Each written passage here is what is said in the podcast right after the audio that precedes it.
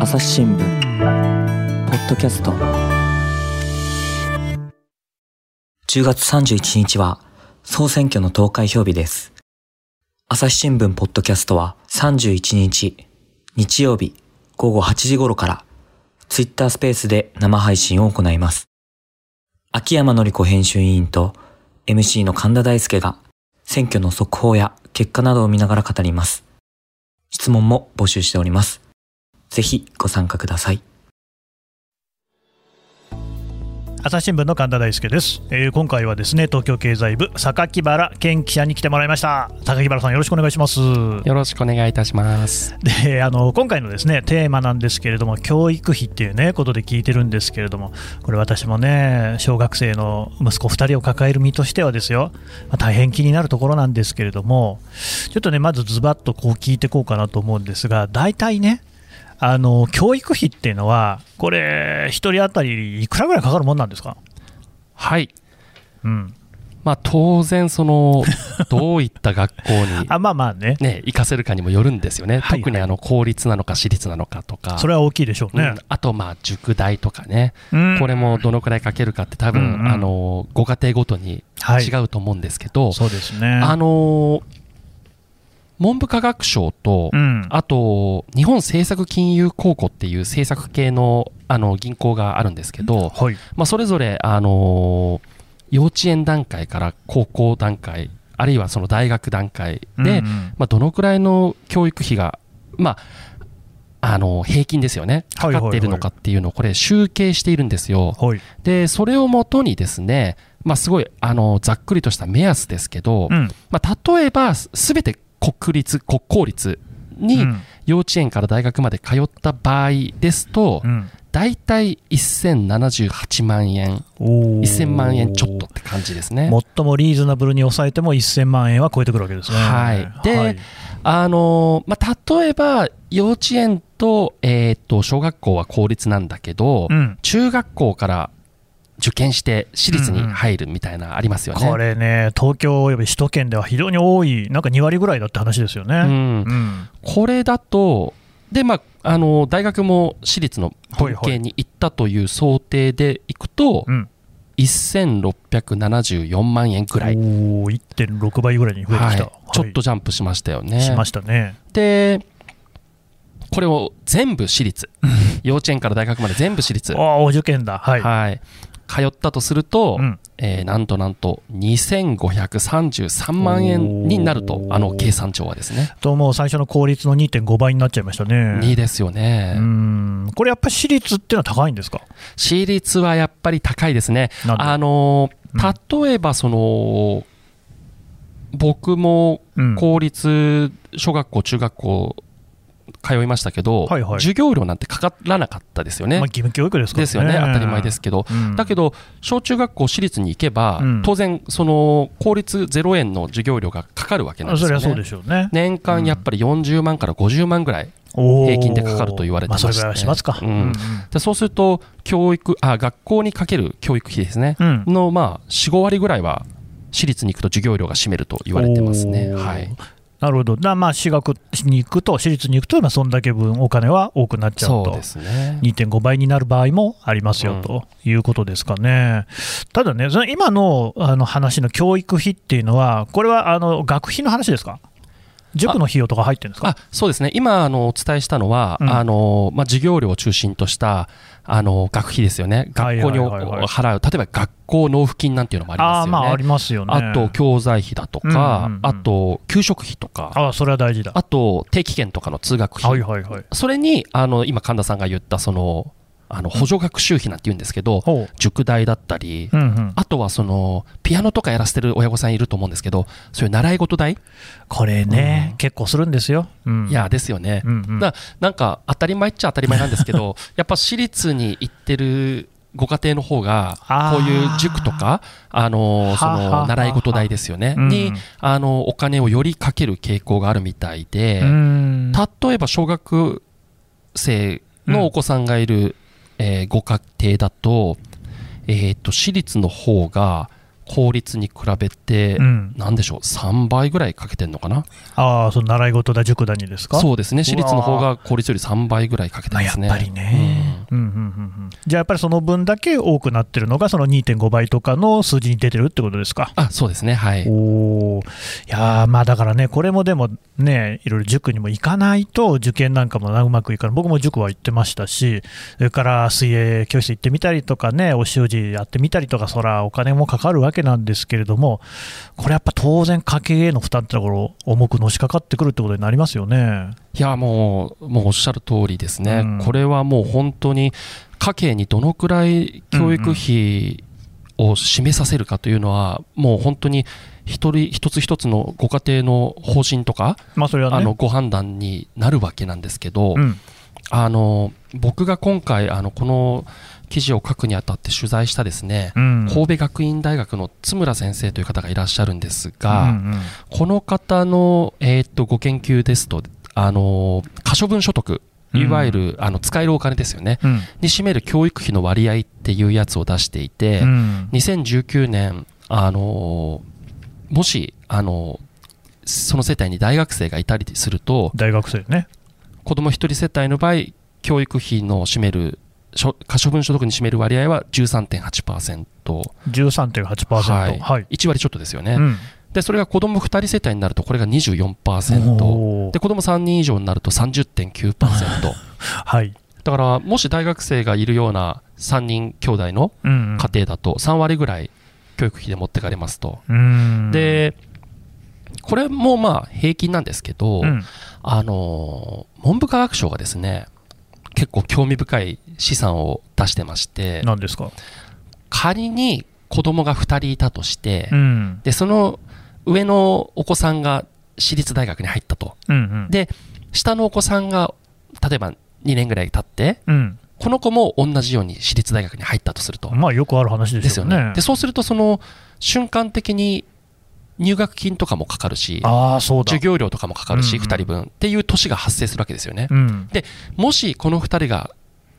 県外、あるいはその自宅外ですよね、はいはいはい、下宿をして大学から通ったら、はい、私もしてましたね。ですよね。うん、でこれが衝撃的なのは、その家計の可処分所得の8割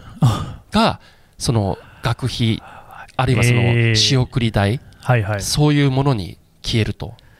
その可処分所得っていうのは、要はそのどうしどうやったって家計で、ね、絶対払わなきゃいけないお金がいろいろありますよね、家賃、自分の住んでる家賃であったりとか、そういうのさ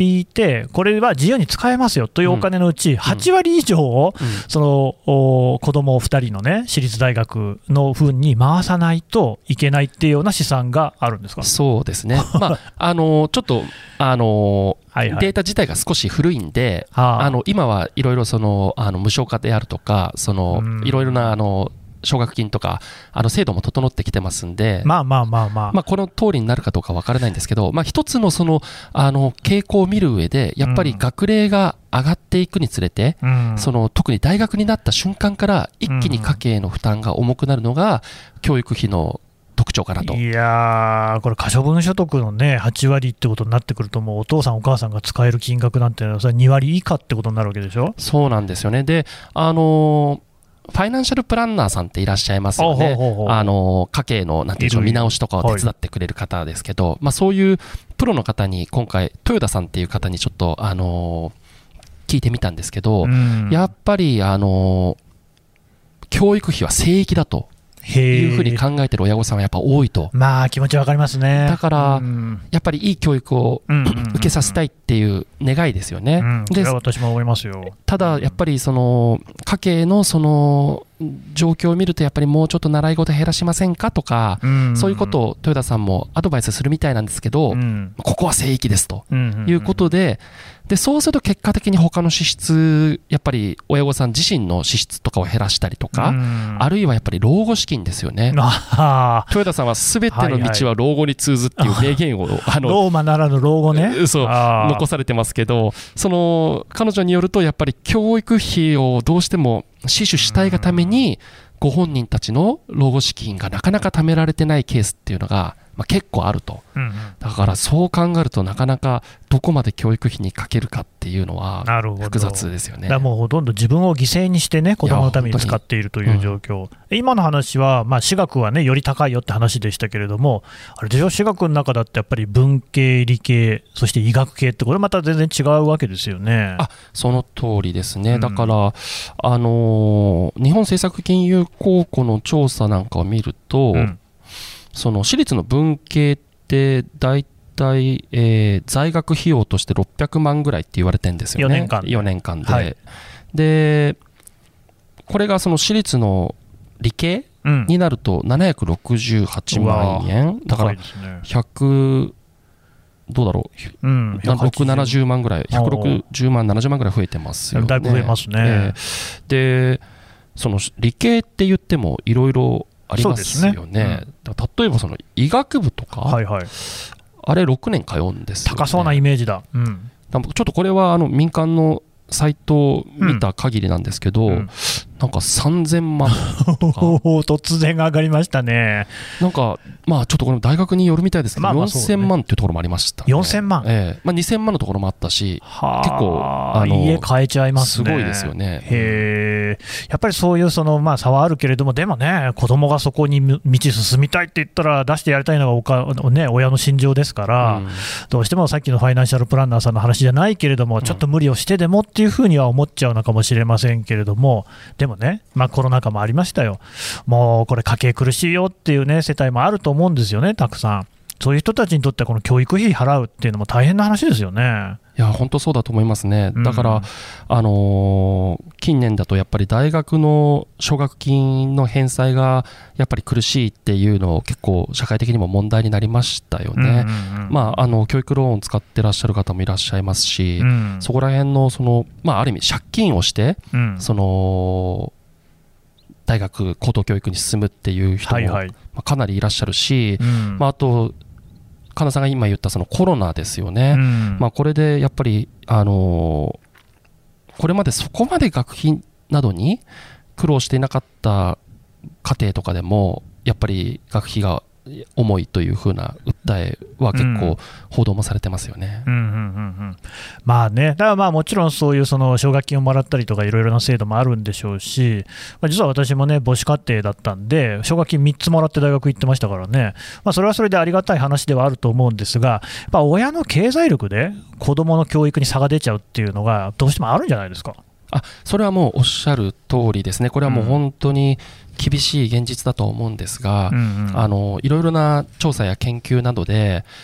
親の学歴、うん、あるいはその親の経済力と子どもの進路ですよね、うん、例えば大学に進むのか、それとも高校で卒業してあの就職するのかっていうのは、非常に大きな関係性があるっていうふうに言われてまして、やっぱり年収が高いご家庭のお子さんっていうのは、4年生大学に行く確率が相当高いと。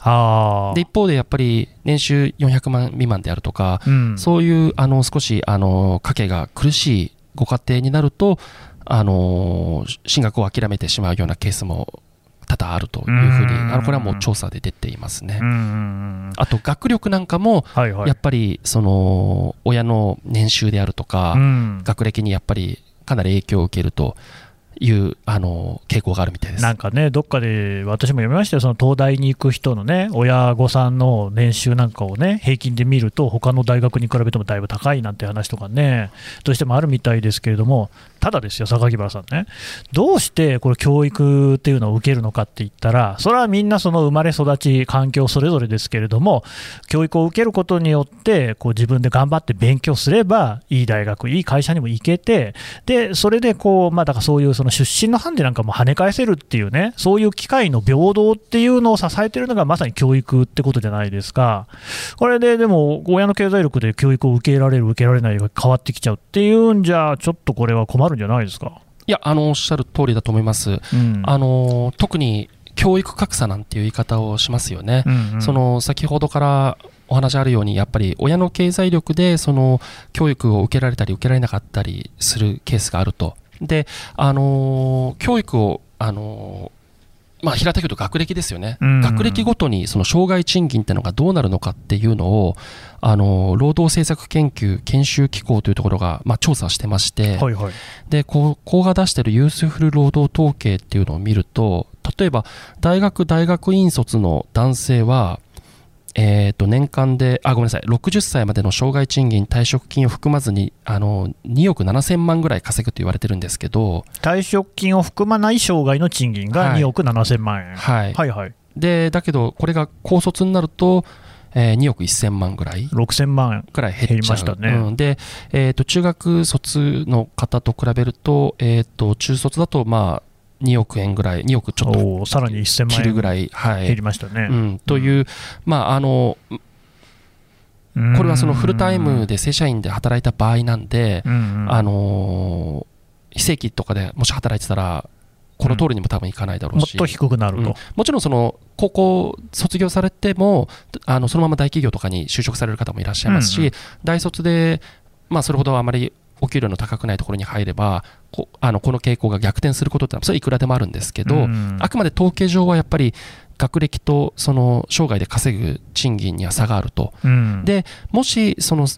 こういう傾向のもとでまたそれぞれの家庭がその子供を産むと作っていくと、うんうん、あのやはり学歴なり経済力なりでそのその子供の学歴もまた左右されるとこの教育格差っていうのはやっぱりその世代を超えて連鎖していってしまうと。うんそういうような問題もあります。そうですよね、うん、だって大卒か高卒かで6000万円生涯の賃金で差が出てきちゃうってなったら、それは親としては3000万円かかろうが、その6000万円の半分でしかないわけですからね、それ突っ込んででもいい教育を受けさせたいなっていうふうに思うというのは、まあそのまあ、心情としてはね、すごく理解できるし、多分僕もそういうふうに思うと思うんですよね。で、そうなってくると、でもですよ、やっぱりこう経済力のある人が、お金を持っている人が、まあ、そのままそれをこう下の世代、自分の子供に受け継がせるっていうのって、なんだか身分制みたいな話で、ちょっとやっぱ気になるんですよね。で、例えばアメリカの話なんか聞くと、アメリカはその大学入試って日本とはだいぶ制度が違いますけれども、やっぱりペーパー試験あるんですよね。で、それって、ただ、あそこ、あのアメリカの場合って何回でも受けられるんです SAT とかあるんですけど、でだから、やっぱお金持ってる人が有利なわけですよ、何回も受けるったって、1回ごとに受験料かかるわけでで、しかも受験料だけの話じゃないですよね、そういうペーパーテストに強いような頭を作るためにはどういうことをしたらいいのかっていう状況自体は日本とそんなに変わらないわけで、やっぱお金があった方が有利ですよ。だから逆にそのカリフォルニア州立大学なんかだと、そういうそのペーパーテストを受けるのもうやめましょうと。あの受けてもいいけれども、別にあの大学に入るときの参考にはなりませんみたいなことをやり始めているところもあったりする、これね、日本の場合だと、こういうふうにその経済力でね、こう教育のこうレベルが決まってくるみたいなのが、そのままになってるとしたらよくないと思うんですけれども、どうなんでしょう？そうですね、あの政府も当然、あの特に所得の低い人たちの教育費の負担をどうあの減らしていくかっていうのはあの取り組みは進めてきました。うん、あの2010年には公立高校のいわゆる授業料の実質無償化っていうのが始まりましたし、うんうん、でそれはその2020年度、去年ですね、うん、あの私立学校の生徒に対しても大きく拡充されました。うんうん、えーと、幼稚園、保育園、こういったところのあの教育とか保育にかかるお金も、まあ、これも、あの実質無償化されたと、うんうん、これにはあの消費税のあの財源がそれこそ当てられましたね。で小学校義務教育段階ではそういう家計の苦しい世帯に対して例えばランドセル代だとか、うん、制服代だとか、そういうのをちょっと援助してあげる高いですかねランドセル、ね、いやそうなんですよね、うん。うん、だからそういうそのいろいろなあのなんですかね、公費の、公費による教育費の軽減策っていうのはいろいろ打たれてきてると。で、まあ先ほどちょっと話題にあった大学ですよね。ここもやっぱりあの、住民税非課税世帯などを対象に、まあ、授業料の減免をしてあげたりとか、まあ、給付型奨学金の創設であるとか、うんうん、まあ、そうですね、充実ですね、とか、まあ、そういう結構社会的な問題になったそういう奨学金の返済負担の軽減化、うんうんこんなところもあの手をつけてやっているみたいです。なるほど、じゃあ、まあ、日本政府も頑張ってるってことなんで、えー、教育費へ対するこうね、えー、支援、公的な支援としてはもう十分やっているっていうふうに言っていいですか？これはなかなか評価が難しくてですね、あの OECD っていうあのありますよね、国際機関で先進国中心に加盟している、はいはい、こちらの統計あのがあるんですが、うん、これ、極めてあの毎年あの発表されて注目度が高いんですが、うん、その各国の政府がその教育に対してどのくらいの公的な投資をしているかっていうのを見る、うん、あの指標がいろいろあるんですけど、まあ、そのうちの一つであるその教育機関に対する公的な投資っていうものの GDP 比っていうのを見ると日本は最新のデータで4%って言われてます。で OECD 平均が4.9%なんでやっぱちょっと低いんですよね。ですね。でその全体で見てもやっぱりかなり下位の低い方のグループに日本は属してしまうと。だから文部科学省科学省なんかはこうした統計を根拠に例えば毎年年末のそういう予算の編成の中で、財務省に対してもっともっとあの教育にお金をかけないとだめだっていうような主張をしているわけです。で、まあ、確かにこの OECD のこの統計 GDP ごとで分けてるんで、うん、そのいわゆる実質的な金額じゃなくて、その国の経済規模に対して教育にどのくらい公的なお金をかけてるかっていう指標なんで、うん、まあ、これで低いと言われれば低いんですよね。で一方でそのうん、例えばその日本の金庫版である財務省は、はいはい、そのああそうですかって言って あの言っているかというと、まあ、ちょっと違くて、はあ、まあ、例えばその教育っていうのは子供が受けるもんですよねと。それはそうです、うん、だからその、うん、子供一人一人一人頭に換算したらどうなんですかっていうのを財務省言うんですよね。でそうすると在学者一人当たり教育支出の対一人当たり GDP 比っていうのを出してまして。分かりにくいけども、まあ、一人頭ってことですね、そうですね。そうですね、はい、で、それだと、OECD 平均並みっていうことなんですよね。まあ、あれですね、だから日本は子どもの数、少子化で減ってるから、うんうん、そうやって平均で鳴らしちゃう一人頭にすると、まあ、同じぐらいはもらってるよねと。うん、そうなんですよね。で、ここから言えることは、うん、まあ、これはその、あの、GDP 比で見るか、一人当たり GDP で見るかっていうのは、あの、まあ、それぞれ意見があると思うんですけど、それはともかく、じゃあこれだけの財政難の中で、どちらにせよ教育にどれだけの財源を多額の財源をドンと急に回せるかっていうと、それもやっぱりなかなか難しいよねっていう現実があるのは間違いないと思いますね。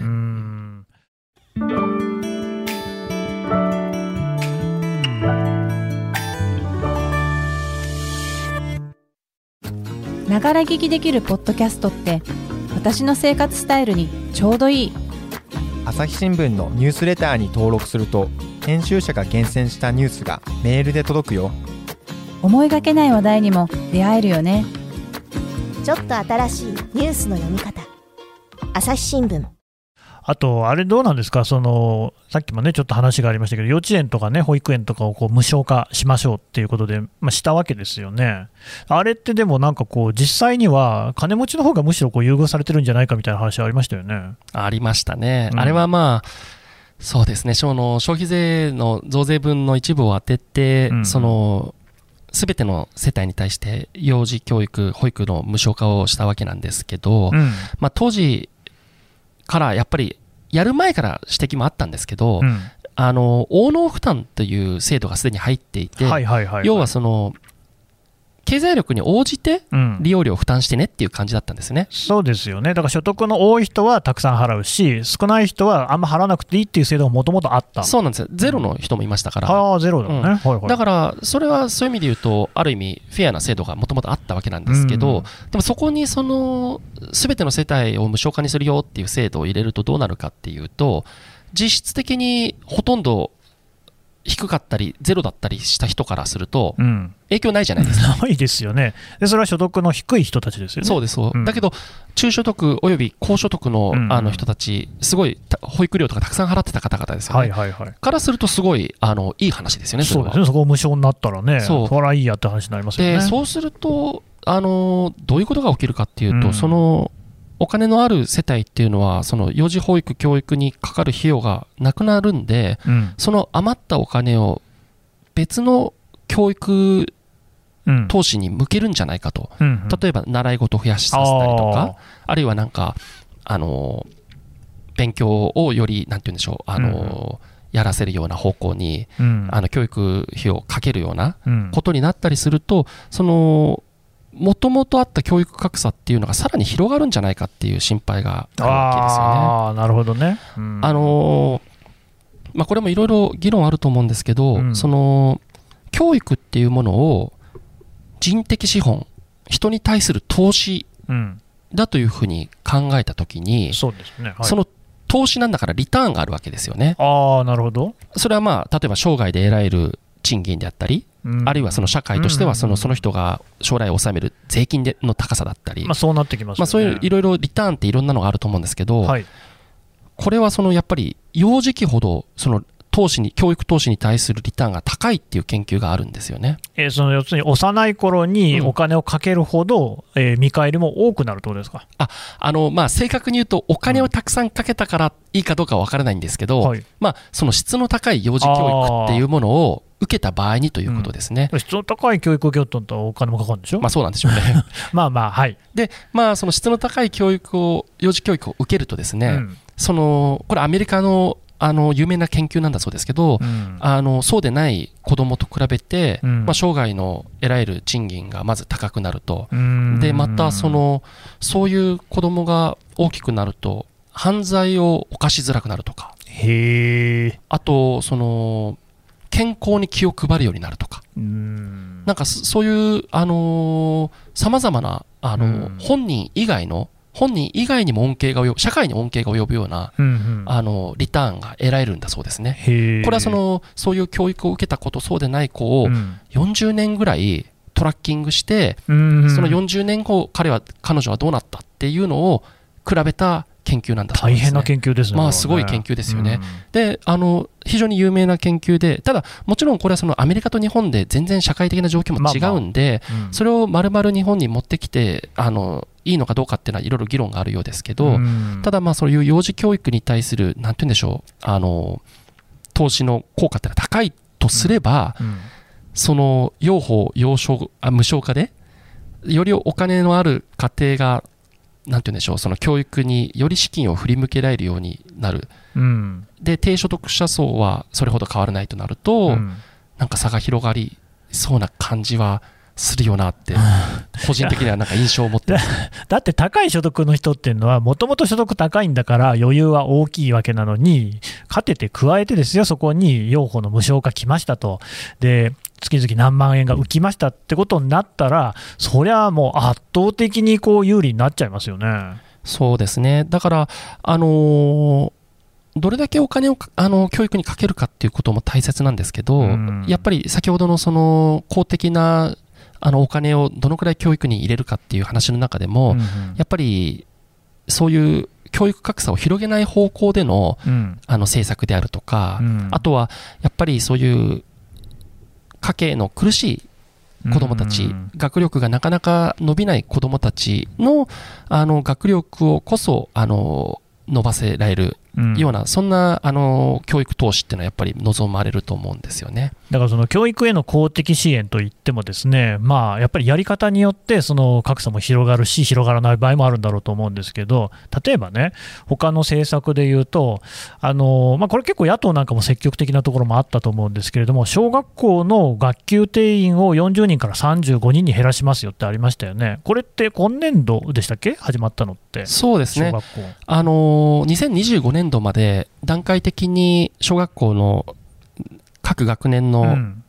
定員を40人から35人に、まあ、5人ずつ減らしていきましょうっていうので、まあ、最終的に2025年度までにすべての小学校で全てのクラスが35人学級になるということなんですけど、まあ少人数学級って確かにいいイメージありません？ありますよ、やっぱりこう先生がそれぞれきめ細やかにね指導してくれるんじゃないかなって思いますよ。そうですよね、うん、で確かにその先ほど出てきた OECD の統計なんか見てても、やっぱり日本ってかなり多いらしいんですよね。クラスの人数がですか、えー、だからまあそういうこともあって、減らした方が、子供の数減らして、一人の先生が、ね、きめ細かく指導した方がいいんじゃないって、うん、いう議論は、なんか一定、なんか理解ができるような気がする、ね、いやいやいや、僕もいいんじゃないかなと思いますよ。はい。でもちろんその少人数学級の効果っていろいろあると思うんですよね。うん、だから、あのもちろん、あの、それが全部ダメだなんてことではないと思うんだけど、うん、先ほども言ったけど、やっぱりどうしても、日本っていうのは財源をなかなかその教育にどんとたくさん投入できる国ではないので、うん、その政策の費用対効果ってやっぱり大切かなと思うんですよね。で、うん、僕が今回取材した慶応大の中室先生っていう教育経済学のあの先生、著名な先生ですけど、はい、えーと、この先生が言うには、やっぱりその少人数学級に関する研究っていうのは結構いろいろあるんだけど、それがその子どもの学力に与える影響っていうのは、まあ、結構限定的なんじゃないかと。だから、その費用対効果として、本当にいい政策なのかどうかは結構疑問があるっていう趣旨のあのことを僕に言ってました。へあそういう研究なんかもあるんですか？そうなんですね。で例えばその日本でいうとその少人数学級にするためには当たり前だけど、クラスが増えることになりますよね。それはそうでしょでそうするとその先生の数、教師の数を増やさなきゃいけないと、うん、まあ、そこがこう、ね、眼目だと言っても過言じゃないですもんね。そうですよね、うん、まあ、あのそのためにまあ人件費も当然増えるんですけど、はいはい、じゃあ、そのあの増える予算に対して、子どものあの学力なり、そういうものが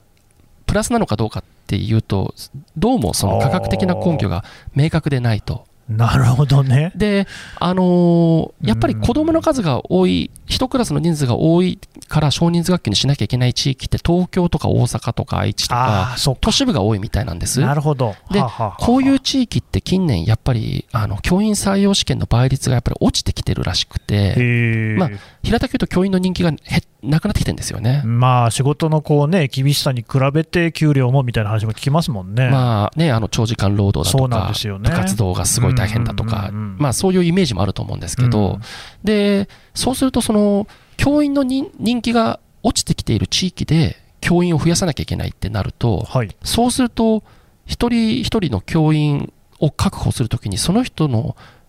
質といいますか、うん、優秀な教員っていうのを十分に確保できるんだろうかっていう懸念が出てきますよね。そうか。もし給料が上がらないんだとしたら、そこでたくさん人を集めようとすれば、今まではちょっとね、どうしてもふるいにかけられて、落ちてた人も逆にこう、ね、先生にしないことには賄えないって話になってくるのかもしれませんね。そうですね。あの専門家の間では、やっぱりかなりあの採用倍率っていうのが下がってきていて、うもう事実上、あの行政の側がそのなんて言うんでしょうスクリーニングといいますか、選考というか、やっぱりこの人とこの人比べたらこの人取ろうみたいな風なことが事実上かなり難しくなってきているんじゃないかって言われてます。で、あの、やっぱり似たような研究で、その教員の量と教員の質っていうのはトレードオフにあるっていう研究も中村先生によるとあるらしいんですよね。あるんですね、うん、まあなんとなく想像はつきますね。うん、でそうすると、その心配なのは、その少人数学級の効果っていうのはもちろんあるんだろうけれど、うん、一方でその教員の質が低下したことによる影響っていうのも考えなきゃいけないよねと。で、そういうその教員の質、例えば指導力だったりするのかもしれませんけど、そういうものがダイレクトに影響を特に受けるのが、学力のもともと低い子どもたちだったり、まあ、家計があんまり良くない世帯の出身の子どもたちだったりするらしいんですよね。だから、もしこの少人数学級っていうものが、その教員の質を十分に確保できないまま、教員の数を増やして、で、結果的にまたそういう教育格差っていうものにつながってしまうんだとしたら、もしかしたら政策の順序として正しかったんだろうかっていう話はきっとあるのかなってって思いますね、まあ、これ、なんとなくですけれども、やっぱり私学なんかだとね、先生なんかもそれこそ給料も少し多く出たりするのかもしれませんし、自分の経験で考えても、これ、ほとんどの先生はすごく頑張ってくださってるんですけれども、まあ、ちょっとこの人はっていう人に当たって、ったこととかもやっぱありますからね、そこの質が下がってしまわないかっていうのは確かに分かるし、これやっぱ難しいですね、同じこう、ね、財源を使うにしても、どういう政策をするのかっていうのがすごい大事になってくるんですね。そうですね。だからまあ、あの中村先生なんかはよくあのエビデンスに基づいたなんて言いますけど、エビデンスっていうのはその科学的な根拠っていう意味のようなんですが、まあ、そういうその教育に関するあの効果の研究っていうのは国内外でまあたくさんあるんで、うん、もっとそういうものをその生かしてあの政策の優先順位付けをした方がいいんじゃないでしょうかという趣旨のことを先生は言われていて、うん、まあ、それは僕もそうだなというふうに感じましたね。なるほどね、まあでもやっぱりな、なんかその教育って僕、すごく大事だと思うんですよ、その自分の経験ばっかり話してあれですけれども、中学校の時にね、というか小学校の時からずっと同級生だった子がいて、まあ、友達でいてですね、まあ、その子、まあ、仮に T 君としておきますけど、T 君ね、小学校の時はオール5だったんですよ。まあ、足も速ければ勉強もできる、その学級委員みたいなのにはですね、胃の一番にこう選ばれるような子だったんですけど、中学になってやっぱちょっとぐれちゃって、で、これはでもしょうがないんですよ、こう親の事情があって、で、なんかまあね、こう、もともとそんな試験もすごくできるような子だったから、当然その、いい学校に、高校にも行けたはずなんだけれども、途中から勉強しなくなっちゃって、で、まあ、中学卒業してね、あのバーテンとして働いてましたけれども、結局、こう、教育っていうのがあれば、多分彼も、もうなんか、ま、多分ね、僕なんかよりも頭良かったんじゃないかっていう、そういう未来っていうのが失われてしまうっていうのはね、やっぱ残念で仕方がなかった。それはまあもちろん彼の場合、家庭の事情もあったっていうのがあるんだけれども、ただ、家庭の事情でこう例えば高校行けなくなっちゃうみたいな状況自体が、僕は本当、なくなってほしいなと思ってるんですよね。で、そういうことも考えて、いろいろ今、ちょうどこう衆院選のね、さなかじゃないですか。坂井村さんもね、例えば各党の政策なんか見てても、やっぱ教育政策とかって、いろいろそれなりに書いてあると思うんですけれども、どうですか、なんか教育政策を見ていて思うところとか、このこんな政策がいいんじゃないかとかっていうのはありますか？そうですね、まあ、各党それぞれ、あの今ある制度の拡充であるとか、うん、あの奨学金の強化であるとか、給付型奨学金ですよね、特に、もう上げちゃうっていうやつ、そういうものも含めて、あのかなり強化を言ってきていて、まあ、あのそういうその教育費負担をどうやってあの和らげていくか、公的なあの支援がどうあるべきかっていうのは、あのぜひ論戦を繰り広げていただきたいと思うんです。で、その上で、やっぱり僕が思うのは、その財源にはやっぱり限りがあると。うん大盤振る舞いの約束をするのはいいんだけど、実際にどれだけの予算を教育に充てられるかっていうと全体のことを考えなきゃいけないですし、うん、やっぱりこの国その社会保障費に非常にお金がかかる国ですから、うん、そこはやっぱり現実的な話もしなきゃいけないと思うんですよね。うん、でそう考えるとやっぱりさっき出てきたそういう、まあ、エビデンスに基づいたではないですけど、そうしたその、本当にあの効果のある政策は何なのか、あと、先ほどのあの養護無償化の話のように、それをやることで逆に教育格差が広がる懸念はないんだろうかとか、そういったあの点について、あのよりもっと僕たち有権者もあの関心を持っていかなきゃいけないなと思ってます。ね、あのね、さっき言った T 君はね、僕、たまたまその高校に進学した後、高3の時だったかな、街で出くわしましてね、でね、まあ、俺は今こうやって働いてるけれども、お前は本当にあのしっかりいい大学行けよとかっつって励まされちゃってね、いや、俺がむしろ君を励まさなきゃいけないんじゃないかと思いましたけれども、でもなんかね、やっぱそういうこう寂しい思いみたいなこと、ぜひさせてほしくないので、まあ、本当はあの、まあ、養護無償化もいいのかもしれませんけれども、使うべきところにね、予算使って教育回してほしいなっていうふうにつくづく思いますね。はい、あの、はい、そうですね。うん、あの日本の経済のことを考えると、その今その与野党ともあの分配っていうことをよく言いますね。あそれ気になりますね、うん、経済成長をして、まあ、その成長の果実みたいなものを、まあ、よりあの中間層やあの所得の低い人たちにもそれをお届けしてでなんて言うんでしょうその成長の実感果実を、まあ、恩恵を良くしてほしいと、まあ、ともすると今までその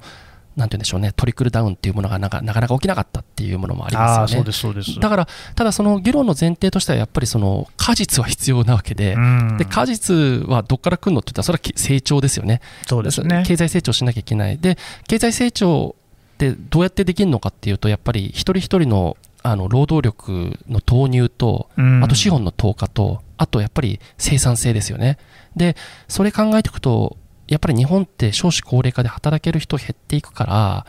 労働力って落ちていきかねないですよね。いや、そうでしょうね。で、そういう時に、やっぱりどうやって成長していくかっていうと、やっぱり一人一人の労働者のその生産性を上げていかざるを得ないしかないと。で、一人一人のあの賃金が上がって、一人一人の生産性が上がって、で、そこからあの技術革新、いわゆるイノベーションっていうのが起きて、でそれがまた生産性を上げてっていう好循環に持っていかなければならないと。うんうん、まあ、それに必要なのはやっぱり一人一人の労働者、まあ、個人の能力を十分に開花する教育っていうのは絶対に必要だと思います。そうですね、多分その経済政策を一番に見てるっていう人もね、選挙戦、多いんじゃないかなと思うんですけれども、ただそこをこう支えてくるところとして、教育もすごく重要な役割があるってことですよね。そうですねあのまあ、鶏か卵かみたいな感じで、その教育をその強化すると経済が良くなるのか、経済が良くなって、その配分できる資源が増えると教育投資が増えるのかっていうのが、これは結構難しいところもあるのかもしれませんが、ただやっぱり一人一人、先ほどの神田さんが紹介してくれた T さんでしたっけ、そういうそのあの教育を受けるチャンスが減るっていうことは、まあ、その流動性が減るといいますか、そのチャンスをあの享受できない人がいるっていうことは、それは経済の非効率といいますか、うん、日本経済が抱えている人材で開発されてない人がいるっていうことなわけなんで、うん、そういうその方々も余すことなく能力を開発できるチャンスっていうのがあれば、経済の効率化っていうのも図れますよね、うん、今持っている資源をより有効に使っていくという意味では、だからそういう意味では、あの教育を人的資本への投資というふうに捉えて、であの日本経済とあるいは日本社会としてどうやってそれを支えていくか、特にやっぱり日本はその高齢者層を中心にですね、教育費っていうのはそれはその家計の問題だろうっていう考えが結構根強いって言われる方も取材の中で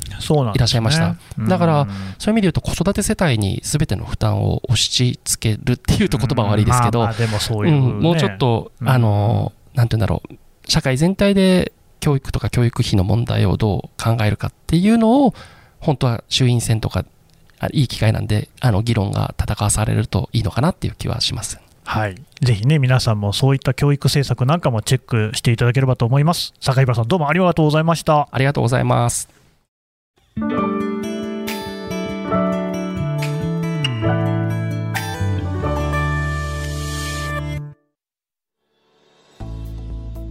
はい、えー、東京経済部榊原健記者のお話聞いてきましたさて榊原さんこれねあのこのお話っていうのは、えーと、連載の1回なんですよねあそうですねうんなんていう連載でしたっけ？忘れちゃった日本経済の現在地です、ね、それです。今、あの それです。現在地の地が値ですね。そうそうそうそう、はい、それです。えっと他にはどんな話あるんでしたっけ？はい、あのーえっと、初回が賃金の問題でしたね、うん、あの日本の平均賃金全然上がらないよ、諸外国から置いてけぼりだよっていう話でした、うん、あと転職の話、うん、あと介護の話、はい、であの貯金の話、うんうん、そういうあの4回の話をやってきまして、うん、今回の僕の話が5回目で、一応これで完結ということになっています、これね、全部その結構身近な話題だと思うんですよね、ちょっと改めてその辺を見ながら、こう選挙どこに投票しようかななんてことも考えてもらえるといいなというふうに思いますね。はい。はい、というわけで榊原さんでした。どうもありがとうございました。ありがとうございます。朝日新聞ポッドキャスト朝日新聞の神田大輔がお送りしました。それではまたお会いしましょうこの番組ではリスナーの皆様からのご意見、ご感想を募集しています。概要欄の投稿フォームからぜひお寄せください。ツイッターやメールでも受け付けています。ツイッターでは番組情報を随時紹介しています。アットマーク、朝日ポッドキャスト。朝日新聞ポッドキャストで検索してみてください。